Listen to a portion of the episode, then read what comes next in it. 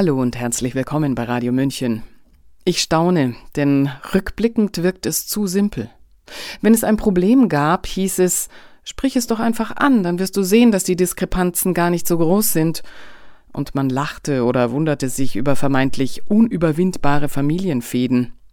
Und auch im Großen, der Krieg zwischen zivilisierten Nationen galt als überwunden, der Diskurs, die Diplomatie, das Gespräch waren die mächtigen Werkzeuge, die wir mehr und mehr zu beherrschen glaubten. Was ist passiert? Die Kulturwissenschaftlerin Myrthe Jentgens nimmt sich der aus dem Ruder gelaufenen Kommunikation an und schrieb, wir müssen reden. Myrthe Jentgens ist außerdem Sängerin und Landbewohnerin. Wir bringen ihren Text in leicht gekürzter Form. Sabrina Khalil hat sich mit ihm auseinandergesetzt und ihn für uns eingelesen. Einleitend.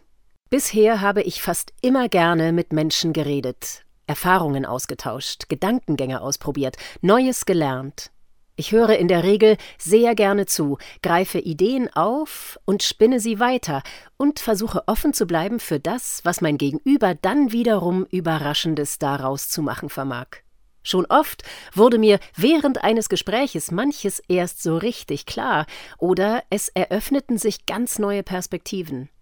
Auch befällt mich manchmal ein Gefühl der Rührung, wenn ein Gesprächspartner im Laufe eines Gespräches immer mehr an Profil gewinnt, sodass Originalität und Reichtum einer Persönlichkeit plötzlich deutlich in Erscheinung treten. Was ist herrlicher als Gold, heißt es in Goethes Märchen, und die Antwort lautet: das Gespräch. Heute bekomme ich ein ziemlich mulmiges Gefühl, wenn ich an diese Worte denke. Meine Fähigkeit, Gespräche zu führen, scheint irgendwie ins Hintertreffen geraten zu sein. Ich sehne mich zwar danach, kriege es aber offensichtlich gar nicht mehr so richtig hin. Das ganze letzte Jahr habe ich gefühlt auf vielen Veranstaltungen und Partys herumgesessen und gestanden, teilweise froh, wieder unter die Leute zu kommen, aber doch unfähig, mit jemandem in ein wirkliches Gespräch zu kommen. Der Hauptgrund für meine Blockade liegt darin, dass mir die Fröhlichkeit der Menschen nicht wirklich glaubwürdig erscheint.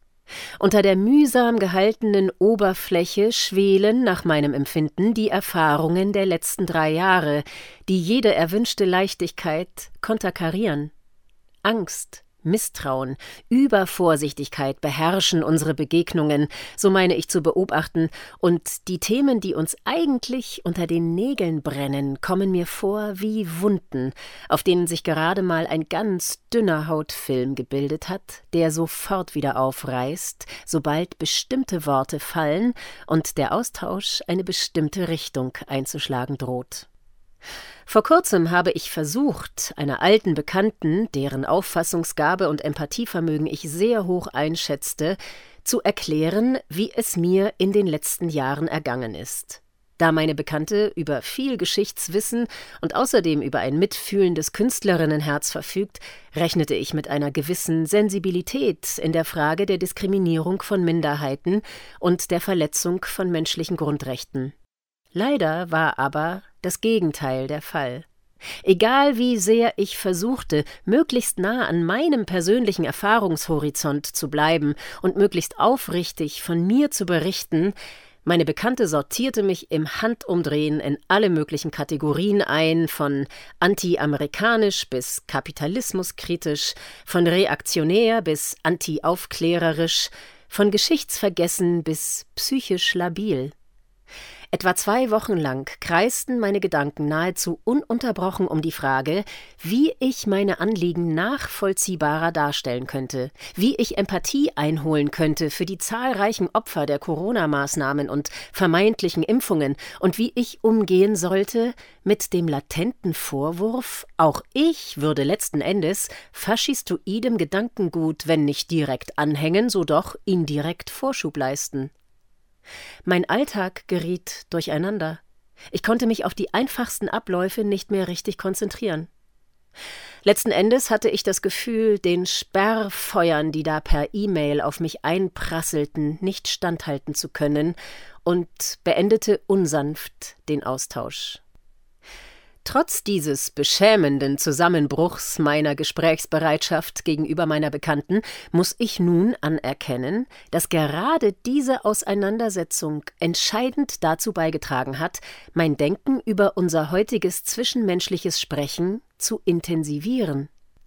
Heinrich von Kleist beschreibt diesen Mechanismus in einem Essay mit dem Titel »Über die allmähliche Verfertigung der Gedanken beim Reden«. Wir brauchen das Gespräch, nicht nur für die verlebendigende Begegnung, sondern auch, um unser Denken überhaupt in Gang zu setzen. Die zwei Fragen, die mich am meisten bewegen, sind folgende. Woher rührt das, was ich erlebe, als unseren heutigen Mangel an Gesprächsfähigkeit? Und ergeben sich zweitens aus der Analyse dieses Umstandes ein paar Gesichtspunkte, die die Lage verbessern könnten? Bei der ersten Frage geht es hauptsächlich um Tendenzen, die nicht erst seit Corona eine Rolle spielen. Die Abnahme unserer Gesprächsfähigkeit kann nicht nur eine Folge des Corona-Dramas oder anderer aktueller Kriegsschauplätze sein, sondern muss, meines Erachtens, vor allem als eine seiner Ursachen betrachtet werden, deren Wurzeln weiter zurückreichen. Erstens, der mangelnde Innenraum. Ein Gespräch birgt immer Risiken. Nicht nur das Ende ist offen, auch man selbst muss dem Gegenüber Einsichten gewähren in das eigene Leben und Empfinden. Sowohl gedanklich als auch psychologisch ist nicht sicher, was im Laufe eines Gespräches alles passiert. Stoßen wir vielleicht auf Ansichten, die uns völlig neu sind, die aber so gut argumentiert werden, dass sie Anspruch darauf erheben, unser Weltbild zu verändern? Stoßen wir auf Ideen, die wir für problematisch halten, vielleicht sogar für gefährlich? Oder stoßen wir auf Sichtweisen, die unser eigenes Handeln in keinem so rosigen, sondern eher in einem etwas fragwürdigen Licht erscheinen lassen? Wird uns im Laufe des Gespräches klar werden, dass wir bisher bestimmte Dinge nicht sehen konnten oder wollten? Und wenn wir dies zugeben oder auch ganz andere persönliche Dinge offenlegen, ist diese Offenheit dann bei unserem Gegenüber gut aufgehoben? Ein erster wichtiger Grund für die Abnahme unserer Gesprächsfähigkeit liegt meines Erachtens in der Erfahrung, dass das Risiko der Öffnung eingegangen und mit zu wenig Sorgfalt behandelt oder gar missbraucht wurde. Dies kann auf viele verschiedene Weisen passieren. Oft geschieht es auch, in Anführungszeichen, nur dadurch, dass wir merken, dass bestimmte Informationen achtlos weitergereicht wurden oder dass über uns irgendwelche Geschichten kursieren. Oder wir spüren bei einer nächsten Begegnung, dass nur wenig oder nur sehr selektiv abgespeichert wurde, was wir versucht haben zu erzählen. Insgesamt, so meine ich zu beobachten, haben wir heute wenig Gespür für den Innenraum eines Gespräches, für das Private an dem ganzen Vorgang. Die ständige Umstülpung des Intimen zu einem allerseits einsehbaren und anhörbaren Außen ist uns zur Normalität geworden und beeinträchtigt unsere Fähigkeit, Gesprächsräume aufzuspannen und mit einer subtilen, schützenden Grenze zu versehen. C.G. Jung berichtete einmal, er empfände als Therapeut eine moralische Verpflichtung, dem Patienten immer wieder, Zitat, sein Geheimnis zurückzugeben. Es scheint mir genau diese zwischenmenschliche Integrität, auf die wir mehr achten sollten, wenn wir unserer Gesprächskultur zu einem neuen Aufwind verhelfen wollen. Zweitens. Übergriffige Kategorisierung und Moral als Gruppenangelegenheit. Ein Gespräch lebt auch von einer beidseitig anerkannten Vorläufigkeit der ausgesprochenen Gedanken, also von der Annahme, es handle sich in erster Linie um eine Art Übung, ein Trainieren der eigenen seelischen Beweglichkeit, ein gemeinsames Suchen. Extrem kontraproduktiv wirkt daher unsere heutige Neigung, unser Gegenüber so schnell wie möglich in weltanschauliche und gesellschaftspolitische Kategorien hineinzusortieren, weit bevor die Gelegenheit zu einer wirklichen Begegnung hätte entstehen können. Und auch das Umgekehrte ist der Fall. Wir ordnen auch uns selbst einem weltanschaulichen Schubladensystem unter, und lassen es zu, dass bestimmte Gruppierungen uns die komplexe und oftmals langwierige Entwicklung eines moralischen Innenlebens abnehmen. Wir heften uns Banner und Aufkleber, Plakate und Etiketten ans Revers, bekleben unsere Autos, Haustüren, Klamotten, um nach außen hin deutlich darzustellen, wir denken so und so, wir stehen auf der und der Seite, wir fühlen uns gemeinsam mit unseresgleichen so und nicht anders. Die Ideale der Gruppe werden eingraviert in unsere Außenhülle, als seien sie auf der Innenseite bereits verwirklicht. Oder als könnte dieses äußere Anheften gar das Ringen um die Verwirklichung ersetzen. Dies ist dann allerdings von oben manipulierbar, weil Gruppenidentitäten viel leichter zu lenken sind als bewusste Einzelindividualitäten. Und auf das Gespräch wirken solche moralisch konnotierten Kollektividentitäten immer hemmend, um nicht zu sagen zerstörerisch. Unsere Gespräche geraten ins Stocken, weil andauernd irgendwelche Gebote greifen und weltanschauliche Glaubenssätze einrasten. Der individuelle Mensch, der niemals deckungsgleich ist mit einer Gruppierung, kann sich einfach nicht aussprechen und kann nicht wahrgenommen werden, wenn nach wenigen Blicken oder Sätzen bereits festgelegt wird, welcher Gruppe er zuzuordnen ist. Und die eigene Gesprächsfähigkeit kann nicht wachsen, wenn wir nicht den Mut haben, uns selbst immer wieder die kritische Frage zu stellen, inwiefern die eigenen Ansichten gruppenmoralisch bedingt sind oder wirklich auf tiefer liegenden persönlichen Prozessen der Urteilsbildung beruhen. 3.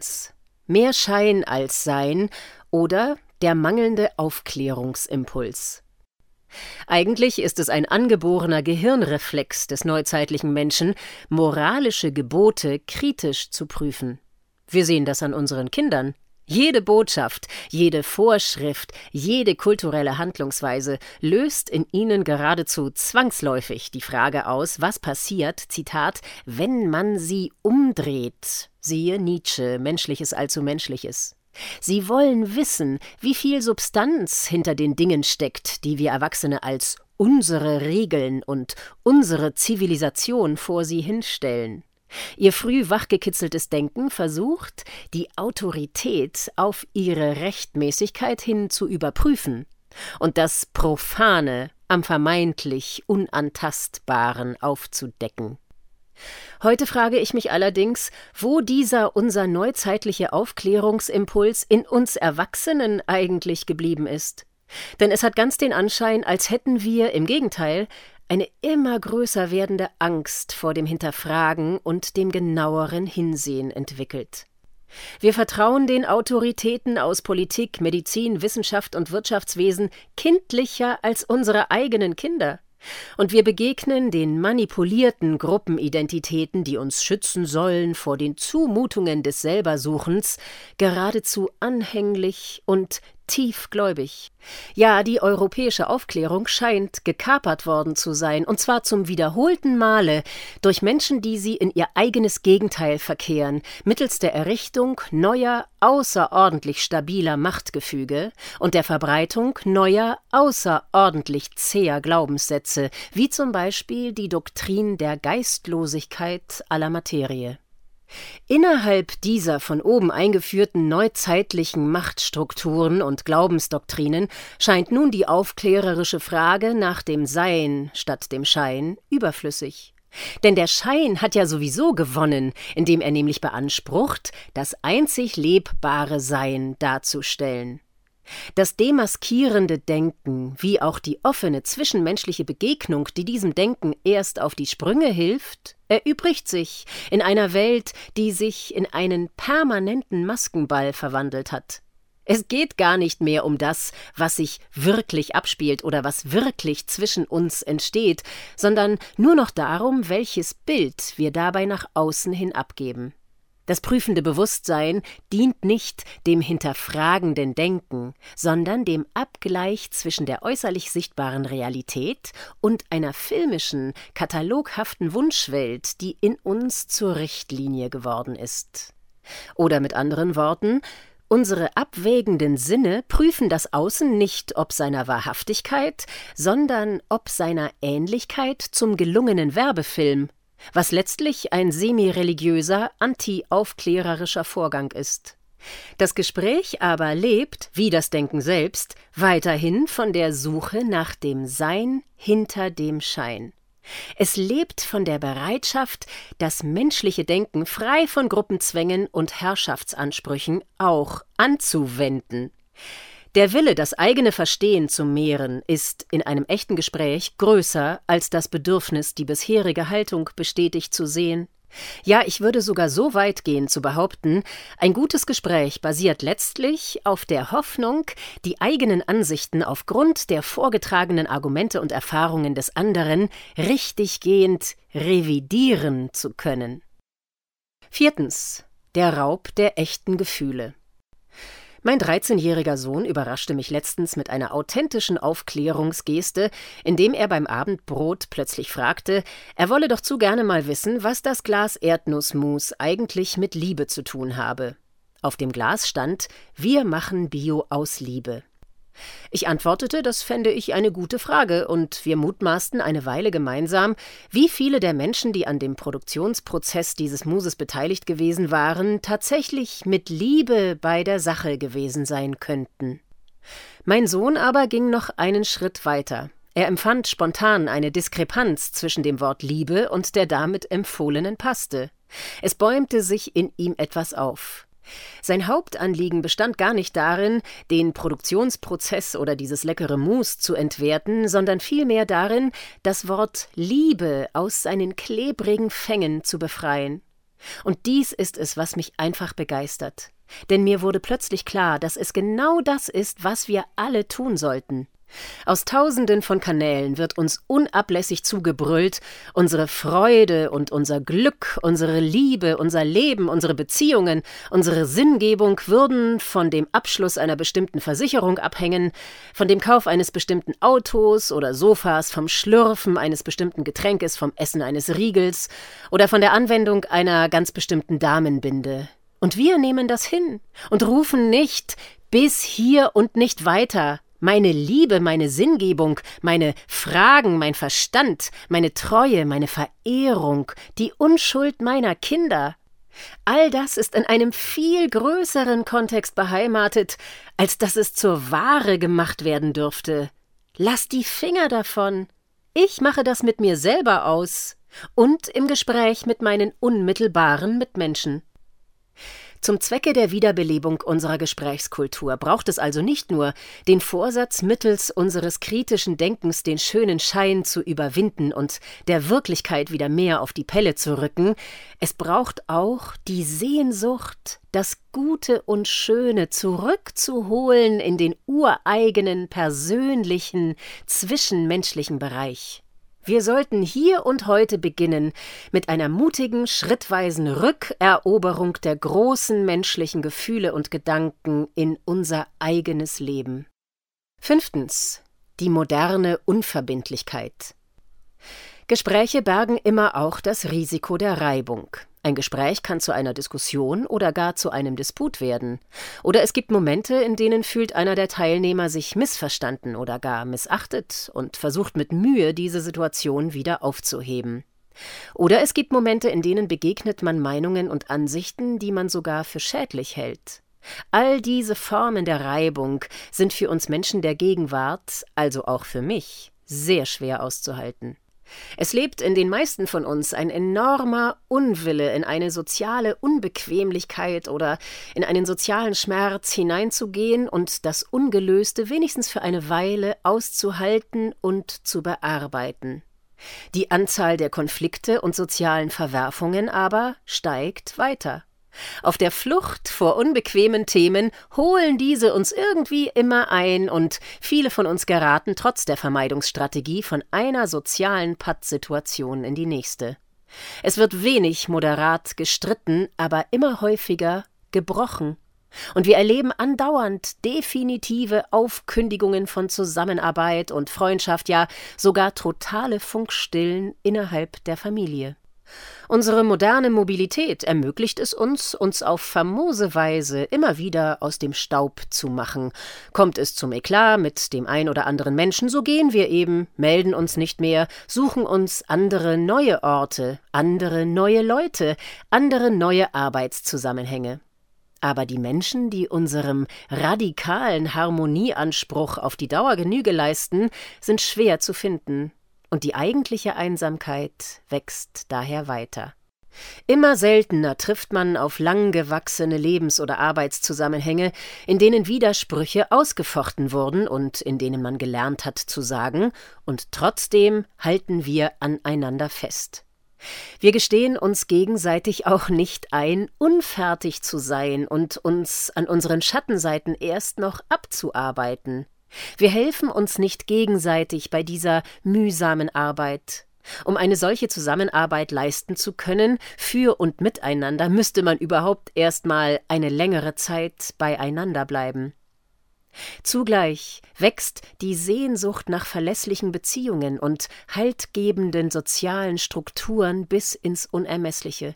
Wir träumen geradezu obsessiv von einem Leben auf dem Lande zum Beispiel, von Selbstversorgerdasein und Tierhaltung, von einer Kneipe ums Eck, die immer offen hat, von einem wirklich altvertrauten Freundeskreis oder von einem Tante-Emma-Laden, der schon immer da war und auch immer da sein wird.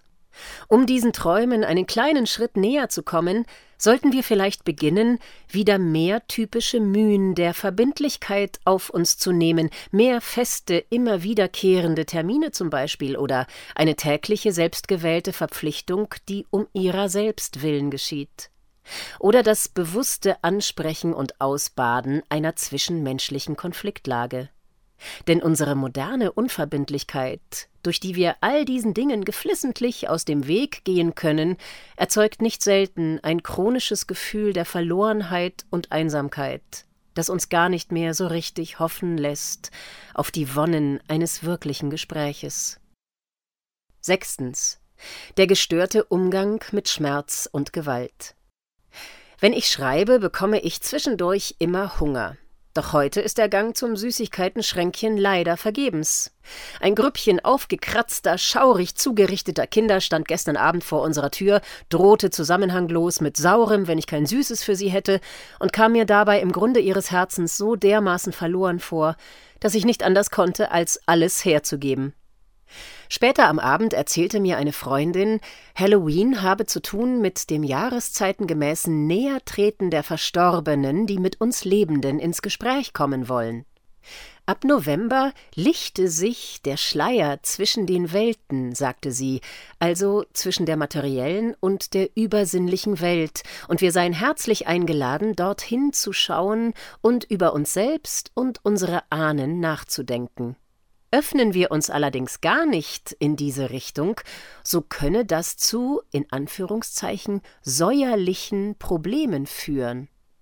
Mein Gott, dachte ich, wie verarmt wir sind in dieser Hinsicht. Vollkommen selbstvergessen stülpen wir uns Fratzen und blutbeschmierte Kostüme über und lassen es zu, dass unsere Kinder sich mit toten Köpfen und klappernden Skeletten umgeben, nur um uns irgendwie ein bisschen lebendiger zu fühlen. Wir saugen uns voll mit Krimis, Kriegs- und Horrorvisionen und schreien hell auf, wenn ein Kind sich ein Knie aufschlägt. Mir scheint, Gewalt und Tod sind so weit ins Reich der vermeintlichen Fiktionen abgeschoben worden, dass wir Erwachsene sie gar nicht mehr als real zu empfinden vermögen. Wenn ein amerikanisches Kind, wie ich letztens las, angeblich mit 8 Jahren bereits ca. 16.000 fiktiven Morden beigewohnt haben soll, wie sollte es sich dann anders dagegen wehren, als diese Bilder zunehmend in ein Gebiet zu verbannen, das die Überschrift »reine Fantasie« trägt? Allerdings kann das nur unser Bewusstsein tun, denn unser Unterbewusstsein wird dieser Lüge niemals Glauben schenken. Die Bilder spuken in unserem Unterbewusstsein als Wirklichkeiten weiter umher, davon bin ich tief überzeugt, und fügen unserer Seele realen Schaden zu. Wie aber ist unser tagesbewusster Umgang mit Leid und Tod? Nun, wir wollen ihn nicht, diesen Umgang. Wir haben das »Fass es nicht an« so weit auf die Spitze getrieben, dass es uns selbst in eine Bewegungslosigkeit hineinmanövriert hat, die fast wie Tod erscheint. Auf der Flucht vor Tod und Schmerz haben wir unsere Seelen starr werden lassen, kühl und abgeklärt. Und gerade diese innere Starre erzeugt eine unstillbare Sehnsucht nach der Begegnung mit fiktiver Gewalt als ein Anstoß zu mehr Lebendigkeit. Warum nun aber dieser Exkurs? Weil ein Gespräch auch lebt von der Bereitschaft der Teilnehmer, seelisch in Bewegung zu sein, Schmerzen zu empfinden und gemeinsam zu erkunden. Seit der sogenannten Corona-Impfung ist jedoch der über Jahrzehnte kultivierte Widerwille, seelische Schmerzen in sich und im Gespräch zuzulassen, noch weiter verfestigt. Man könnte auch sagen, der Widerwille hat sich geradezu verkörpert. Er ist von einer psychischen Kollektiveigenschaft ins Leibliche übergegangen, da wir nicht darüber reden können, was da in den letzten Jahren an Substanzen in uns hinein befördert wurde. Gerade an dieser Stelle aber, wo die Situation am hoffnungslosesten erscheint und wo ich gewissermaßen aufpralle auf den Boden der Tatsachen, leuchtet mir dieser Boden auch als ein Potenzial entgegen, nämlich als ein gemeinsamer Boden. Denn wir sitzen, was diese Substanzen angeht, ja im Grunde alle in einem Boot. Genauso wie wir alle weiterhin den Rucksack des Nationalsozialismus schleppen, so wurden uns auch als Menschheit diese Substanzen einverleibt, nur in mehr oder weniger intensiven Graden. Und diese Substanzen haben es meines Erachtens auf die 3 Ebenen abgesehen, die uns als Menschen ausmachen und die so oder so bereits seit vielen Jahren unter schwerem Beschuss stehen. Leiblich auf unser Immunsystem, seelisch auf die Abstumpfung unseres Gefühlslebens, geistig auf die Vernebelung unseres dritten Auges. Wenn wir uns auf die Gesundung bzw. Reaktivierung dieser 3 Ebenen konzentrieren, dann überwinden wir vielleicht irgendwann auch dasjenige, was bereits lange vor Corona als eine verführerische Illusion übermächtig geworden ist. Die Annahme, wir könnten ein geschichtsloses Leben führen. 7. Die schlimmste Unterstellung. Schöner Leben ohne Nazis. So begrüßte mich letztens ein gerahmtes Plakat an der Tür eines Hauses, in welchem ich zu einem Klassentreffen eingeladen war. Ja, aber wohin denn dann mit all denen? Durchschoss es mich spontan. Wohin? Und wer sagt uns denn, wer Nazi ist und wer nicht? Und wisst ihr denn nicht, dass auch ich, die ihr hierhin eingeladen habt, es neuerdings sein könnte? Zumindest in den Augen einer gewissen Gruppe von Menschen und vielleicht, wenn es drauf ankäme, auch in den Augen der Mehrheit und dann also bald verschwinden müsste? Wohin auch immer? Wahrscheinlich, ohne dass ihr es überhaupt merken würdet, aber auf jeden Fall zu dem Zwecke, dass ihr hier weiterhin schön lebt? An dieser Stelle begegnen wir nun einer der schlimmsten Waffen, die wir Menschen heutzutage bei uns tragen und die leider immer häufiger gezückt wird, ohne Bewusstsein für die Folgen. Die Beschuldigung nämlich, der andere sei im Grunde seiner Psyche faschistoid. Die Bereitschaft, den anderen Menschen zu bannen und ihm das Recht auf weitere Teilhabe zu entziehen, aufgrund eines voreiligen, undifferenzierten Pauschalverdachtes, schädigt unsere Gesprächskultur auf entsetzliche Weise. Um dieser Sache weiter auf den Grund zu gehen, möchte ich noch einmal eingehen auf die bereits erwähnte Auseinandersetzung, die ich vor kurzem mit einer alten Bekannten erlebt habe. Sie ist in großen Zügen Corona-konform und mehrfach geimpft. Ich bin entsetzt über die Corona-Politik und über die Machtstrukturen, die ich dahinter zu erkennen glaube. Auf der Suche nach einem Ausweg aus den sämtlichen, scheinbar unerbittlichen Gegenüberstellungen habe ich mich immer wieder gefragt, was bleibt denn da als Gemeinsames und Geteiltes eigentlich noch übrig?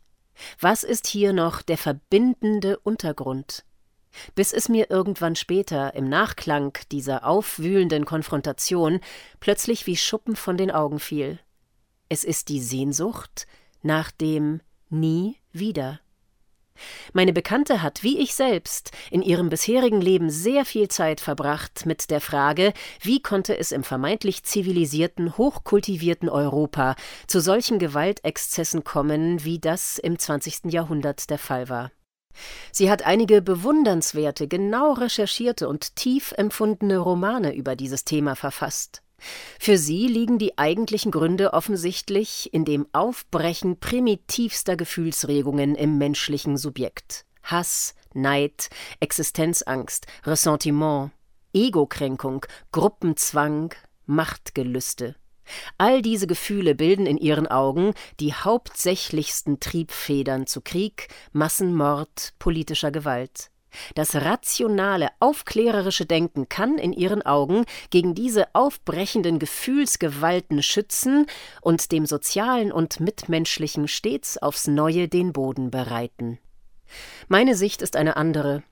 Ich habe mich im Laufe meines Lebens intensiv befasst mit dem Schuldigwerden der sogenannten Intellektuellen, die sich maßgeblich beteiligten an der Erstellung und Implementierung von Konzepten, Welt- und Menschenbildern, die lebensfeindlich und letztlich lebensvernichtend gewirkt haben, obwohl sie das Gegenteil von sich behaupteten und bis heute behaupten. Ich glaube, heute mehr denn je, den Kummer der Hannah Arendt nachfühlen zu können, der mitschwang, als sie nach der Machtergreifung Hitlers, der die meisten ihrer alten intellektuellen Freunde positiv gegenüberstanden, ausrief: „Ich rühre nie wieder irgendeine intellektuelle Geschichte an."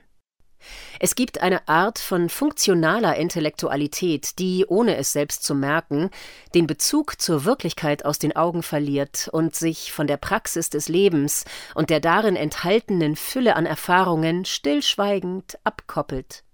Der übermäßig beanspruchte Intellekt entscheidet zugunsten der schönen Stimmigkeit eines Konstruktes. Und er entscheidet selbstverliebt, an welcher Stelle er sich gegenüber dem Fühlen öffnet, teilweise vielleicht sogar exzessiv, und an welcher Stelle auf gar keinen Fall. Meine Kritik richtet sich nicht gegen das aufgeklärte Denken an sich, sondern gegen den gefährlichen, schwer aufzuspürenden Kippmoment, der das rationale Denken in etwas Gegenteiliges, Aggressives und sogar Unvernünftiges umschlagen lässt. Um diesen Moment immer wieder ausfindig zu machen, müssen wir zugeben lernen, dass der Wunsch nach Machtergreifung über das Verworrene und nie bis zum Ende zu Klärende, also über das Lebendige, unserem Denken mit zugrunde liegt. Das menschliche Denken ist ein Akt der Machtergreifung. Es muss sich, um funktionieren zu können, ein Stück weit über die untersuchte Materie stellen, und es ist dadurch jederzeit in der Gefahr, einem gewissen Hochmut zu verfallen.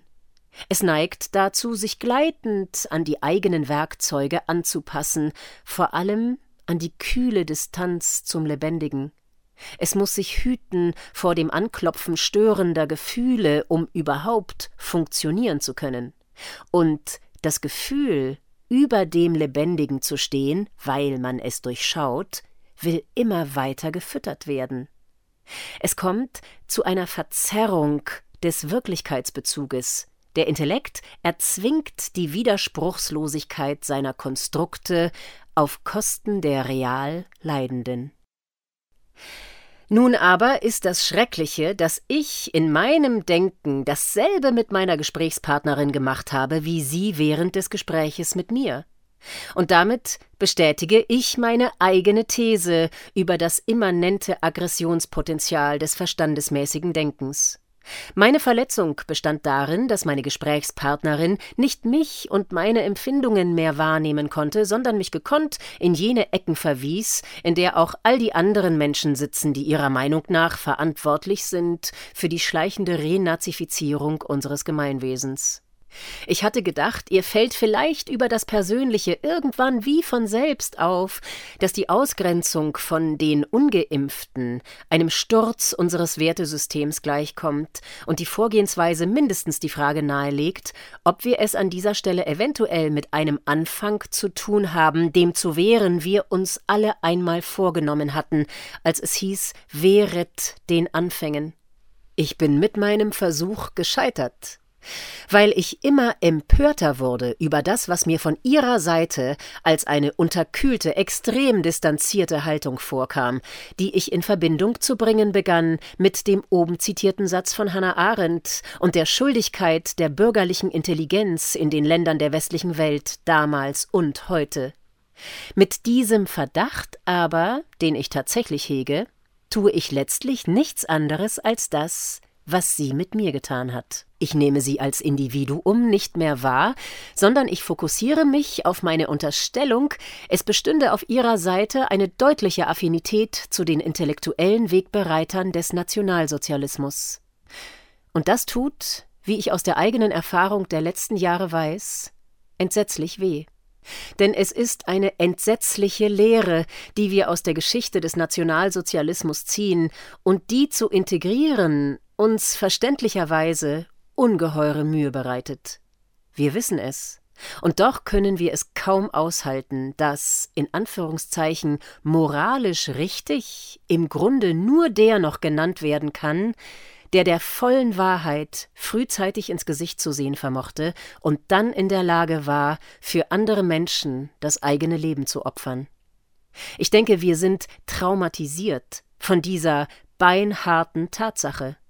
Und tief in uns steckt immer noch, vor allem anderen, das Bedürfnis, uns möglichst sauber zu halten und möglichst in nichts mit hineinzurutschen. Und gerade dadurch rutschen wir alle mit hinein. Es wäre hilfreich, wenn wir lernen könnten, den schlimmsten aller Vorwürfe, die vermeintliche Nähe zum Faschismus, nicht allzu schnell und nicht allzu unüberlegt zu äußern. Und wenn wir dann doch meinen, es sei wichtig, dann sollten wir vielleicht zumindest versuchen, unsere eigenen Schwächen und Anfälligkeiten mit in Betracht zu ziehen. Vielleicht bestünde dann eine reale Chance, dass dieser elementare Vorwurf nicht länger das definitive Ende aller Gespräche bildet, sondern endlich den Anfang einer neuen, reiferen Auseinandersetzung.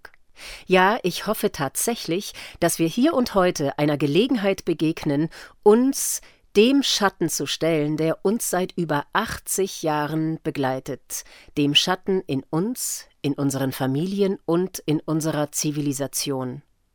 Die Grundvoraussetzung für eine wirklich fruchtbringende Nutzung dieser Chance liegt allerdings im Gespräch. Sie hörten Wir müssen reden, der Kulturwissenschaftlerin, Sängerin und Autorin Myrthe Jentgens. Der Text wird auf dem Blog des Auflandverlags nachzulesen sein, der sich für kollektive Wissensproduktion, regionale Selbstbeschreibung und das ästhetische Potenzial der verschiedenen Landschaftsräume und deren Lernfelder einsetzt.